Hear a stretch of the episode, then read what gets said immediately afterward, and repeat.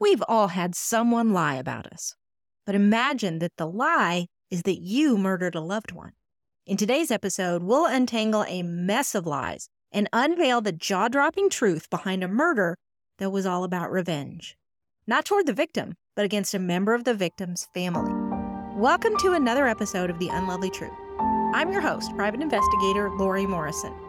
I'm really glad that you've joined me for another captivating true crime story where physical, spiritual, and emotional safety takeaways are waiting for us. If you're listening, I believe that you have a unique calling to become a different kind of PI. Not a typical private investigator like me, but a person of impact. This is season 4, episode 48. We're finishing up our book from last week, We Thought We Knew You, a terrifying true story of secrets, betrayal, deception, and murder and we're going to welcome back licensed counselor and pastor David Brannock as our guest for this week.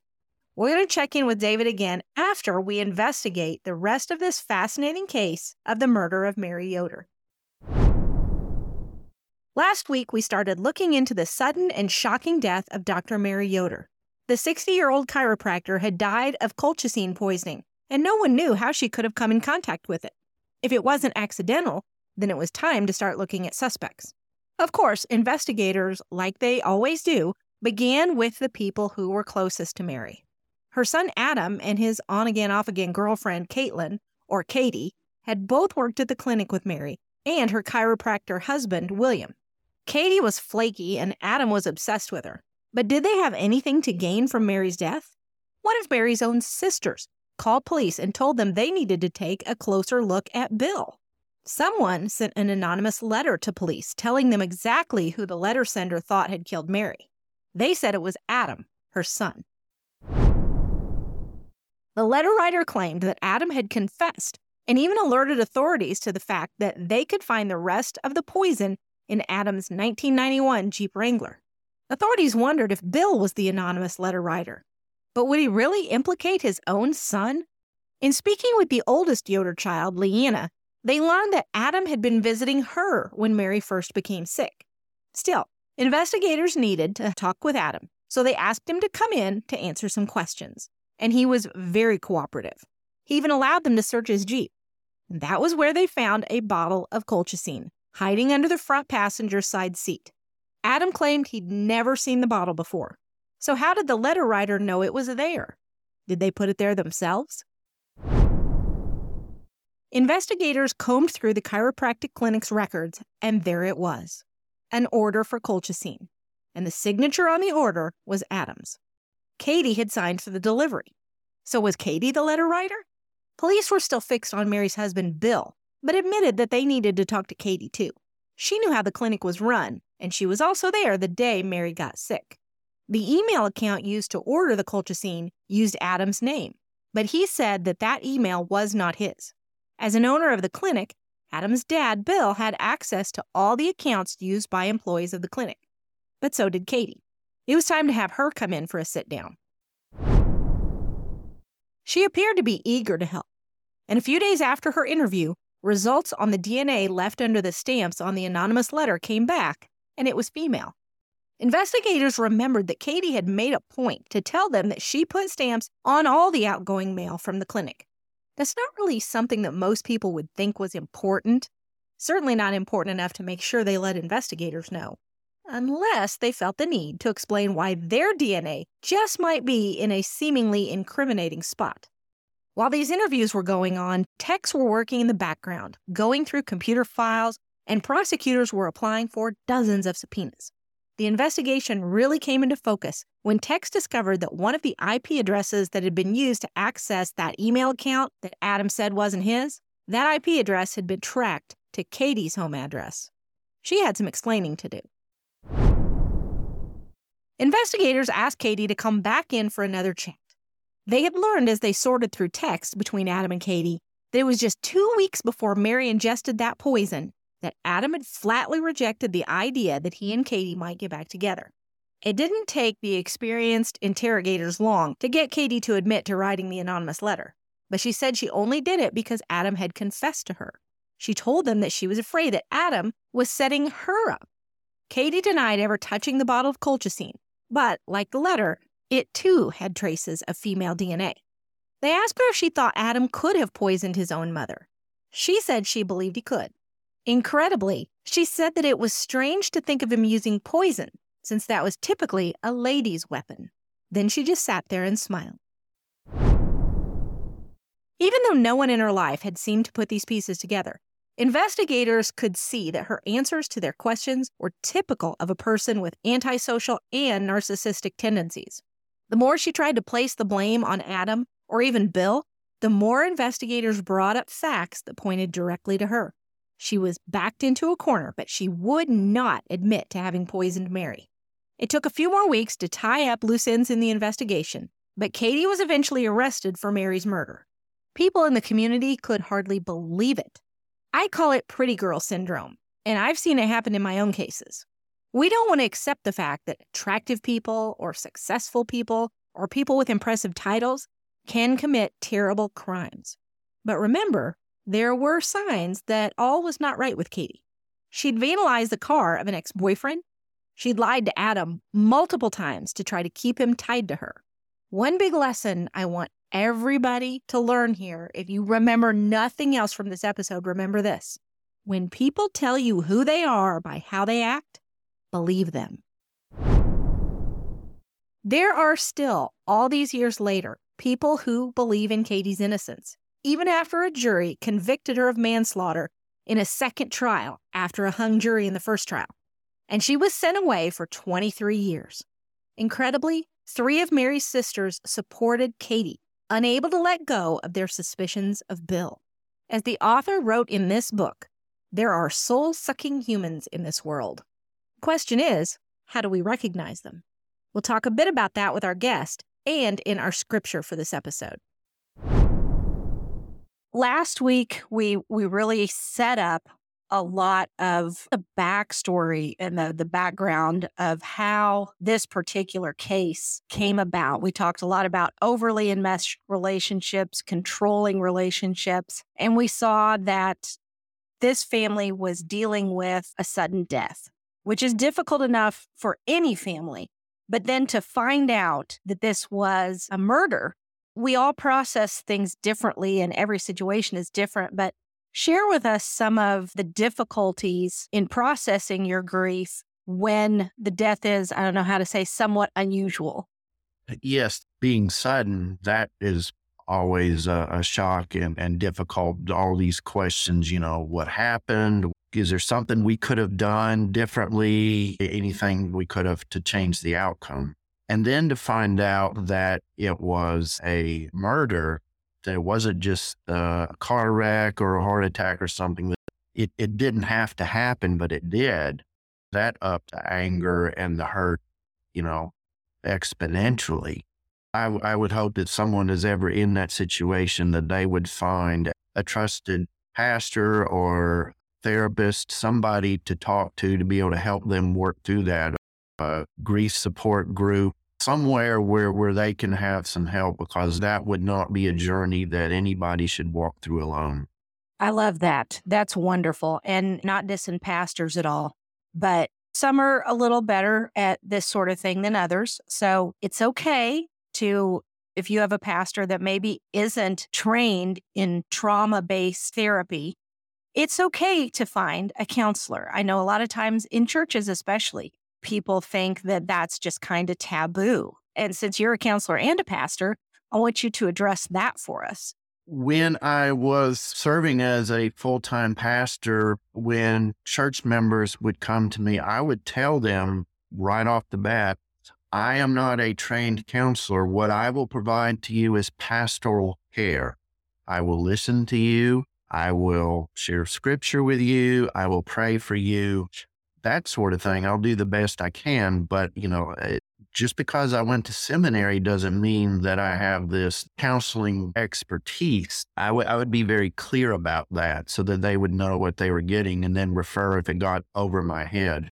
As far as the church, currently I am writing a play, a musical called Losing My Mind. And it actually deals with the stigma of therapy in the church.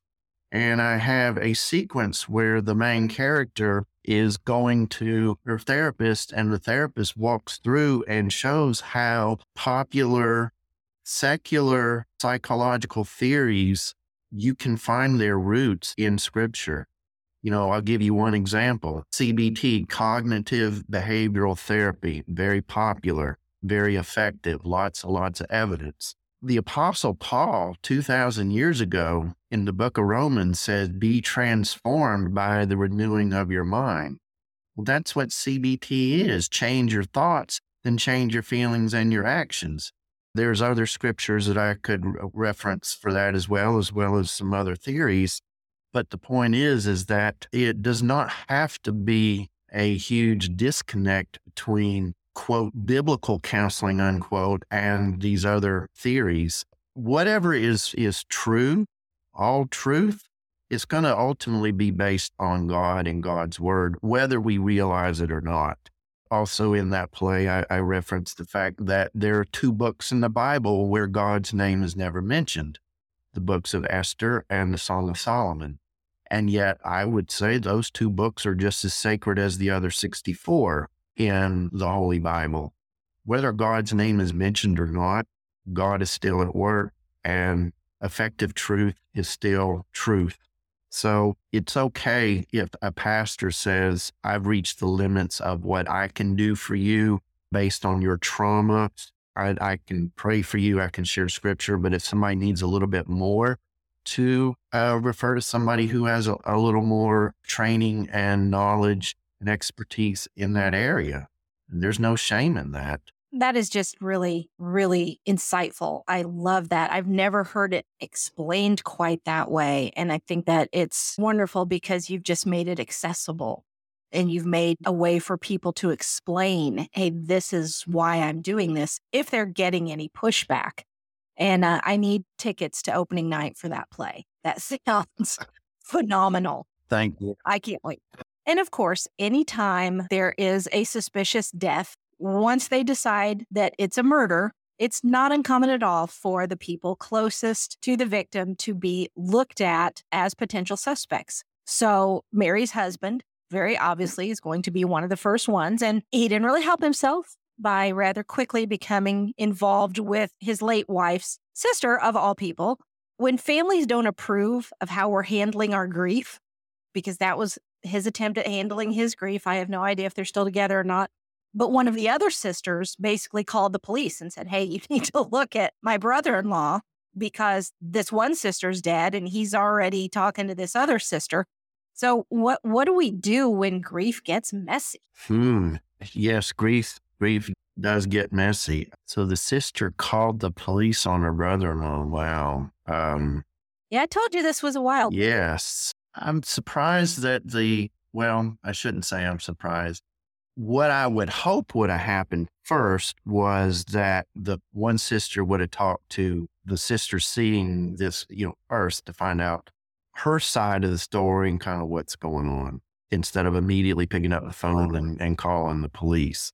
Talking to the individual first is better instead of talking around somebody or about somebody so many issues could be resolved easier in families if they would talk to each other instead of talking to someone else about that person that they have an issue with.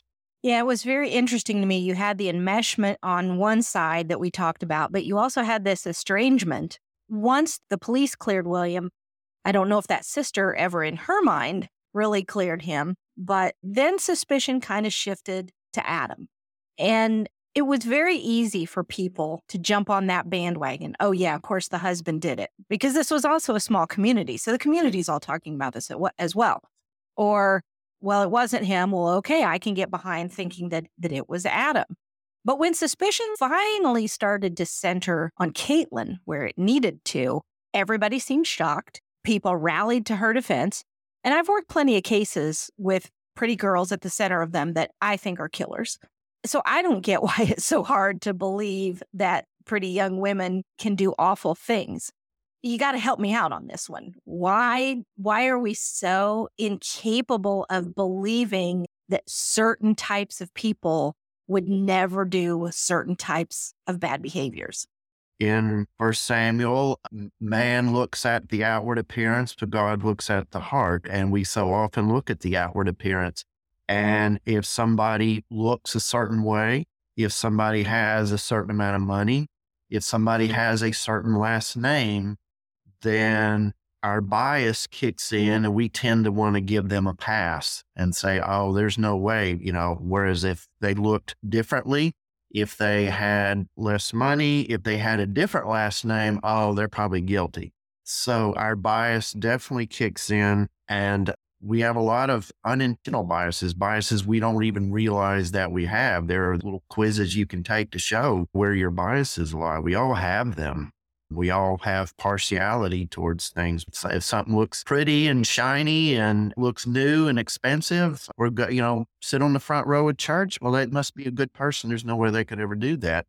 All have sinned and fall short of the glory of God. All of us, in the right set of circumstances, are capable of anything. I'm glad you brought that up because I've I've talked about this before. Some we can wrap our brains around the fact that any of us could be a victim but we don't like to wrap our brains around or even consider the fact that any of us are capable of being perpetrators as well.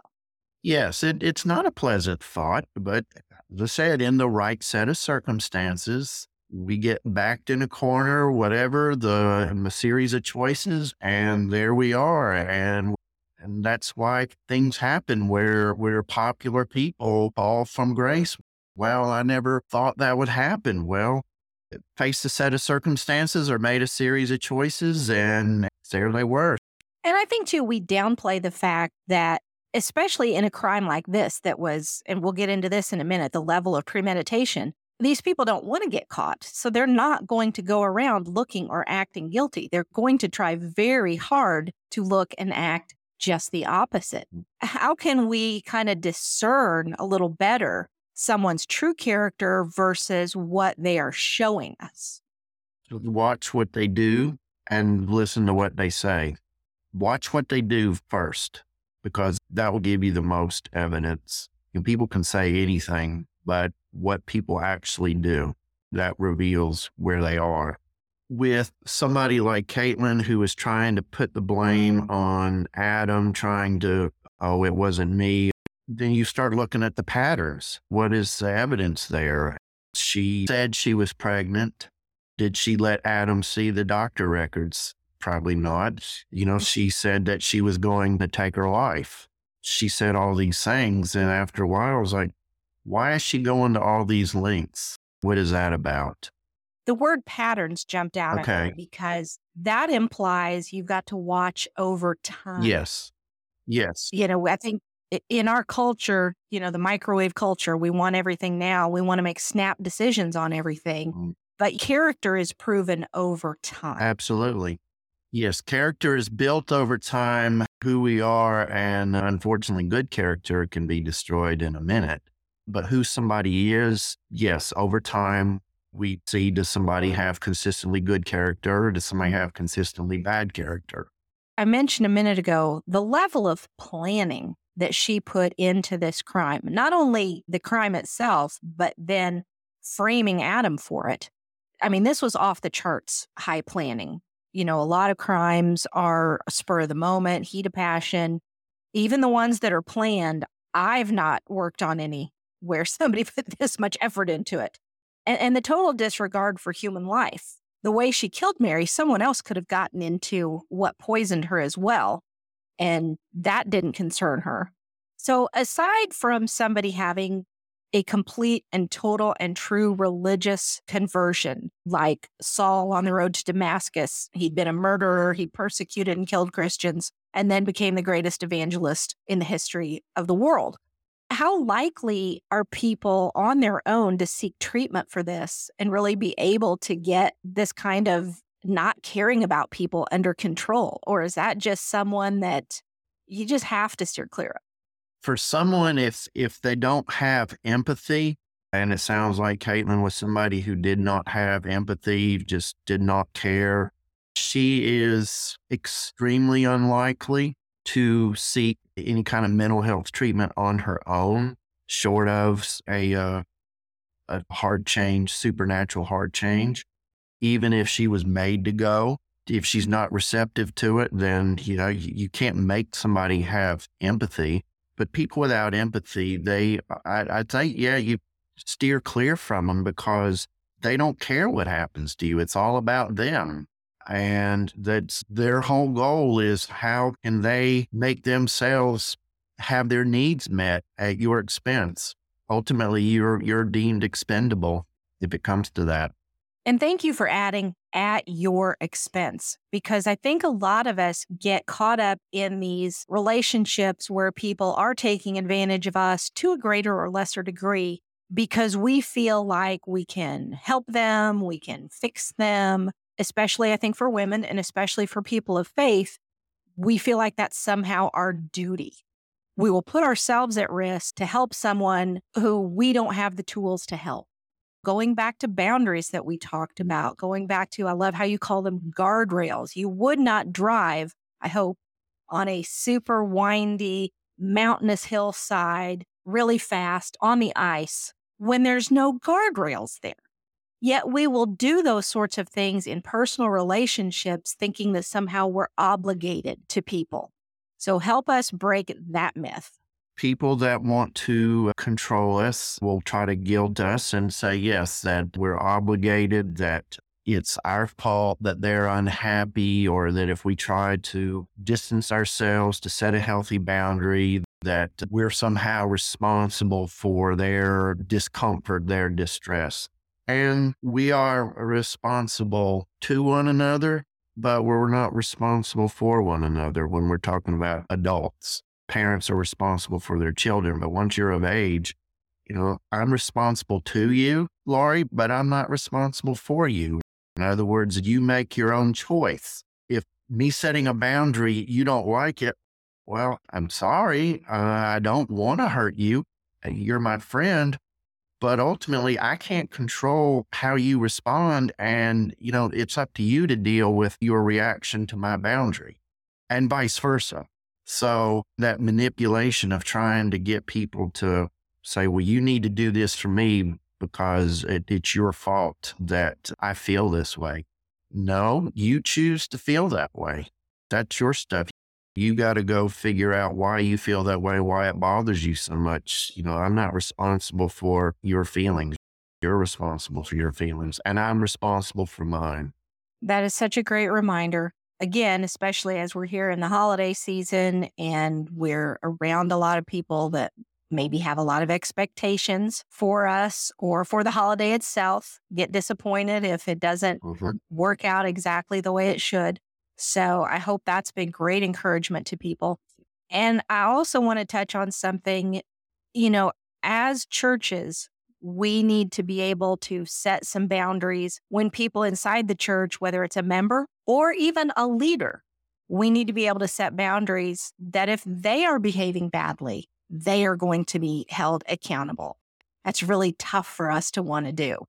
Yes, it is, especially if that person who is in a position of leadership, they have a certain last name, if they have a certain position in the church, that bias kicks in. We feel like, well, maybe we should give them a pass.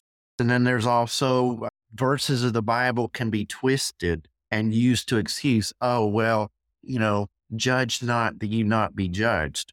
Well, first of all, that flies all over me because to the way I understand that, to judge somebody means to look down on them. Like I'm better than you.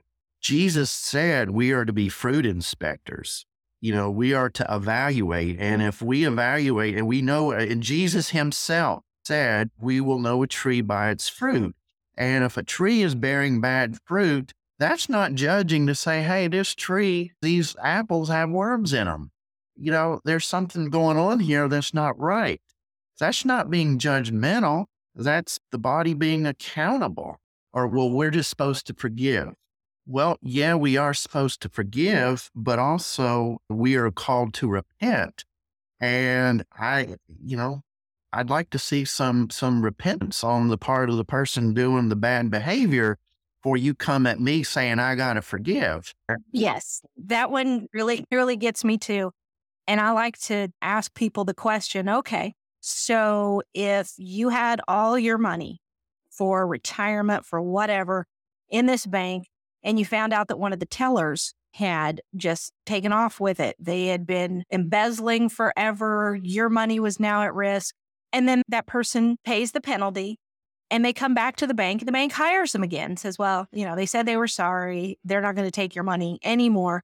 You would be livid. And yet, we'll let people who we know have abused children work in the children's ministry. We will invite people that we know have abused our loved ones to our homes for family gatherings. At some point, people have got to matter more than our investments. Yes, yes. I preached a sermon a few weeks back where where I talked about uh, people wanting to overlook and ignore and let people have the chance to reoffend when they should not be allowed to have the chance to reoffend. And I made the statement. I said, the gospel calls us to have mercy. The gospel does not call us to be eat up with stupid. I love that. I'm I'm gonna have to steal that or borrow it. We'll we'll call it borrow okay. it. I'll I'll attribute it to you though. and on that note, I want to make sure that everybody who wants to get in contact with you, because you you counsel in the East Tennessee area, you supply pulpit needs in that same area. You've written a book, you're working on on more stuff, which again, I need tickets to that. So, if someone wants to get in touch with you, David, what is the best way for them to do that? My email address, uh, David E. Brannock at gmail.com. All right. And I'll put that in the show notes, links to all that, because like I said before, David just has such gentle wisdom. It's so easy to absorb it because of the way you frame things I just can't thank you enough for sharing that gentle wisdom with us again. Oh, you're quite welcome. Thank you so much for having me back on your program. Oh, well, we'll have to do it again. I look forward to it. We are back in Proverbs this week for our Bible passage because this book of the Bible is just so practical. So, this is from the New Living Translation, and it's Proverbs 20, verse 11.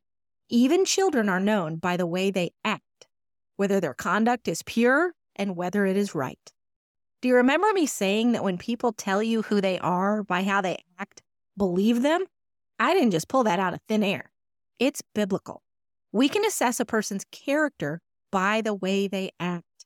Katie could put on a good front when she wanted to, but her true character couldn't help but leak out when she didn't get her way. She not only killed Mary, but think about the emotional damage she's done to Mary's family and friends and even that entire community. So let's all take a good look at the people in our lives and those close to our loved ones. Are they leaking out any concerning behaviors that might signal bad character? If you see that, ask yourself are you going to set healthy boundaries for that person or make excuses? Our decisions can have tremendous impact on our physical, emotional, and even spiritual welfare. Let me know what you think about today's episode. You can send me an email at lori at theunlovelytruth.com or message me on social media. You can find me on Facebook at The Unlovely Truth or on Instagram at The Unlovely Truth Podcast. You can even find me on LinkedIn at The Unlovely Truth. I love it when people give me feedback and are willing to have those hard but impactful conversations. The Unlovely Truth is written and produced by me, Lori Morrison. Music is by Neocortex, and the artwork is by Shelby Highland. See you all next time.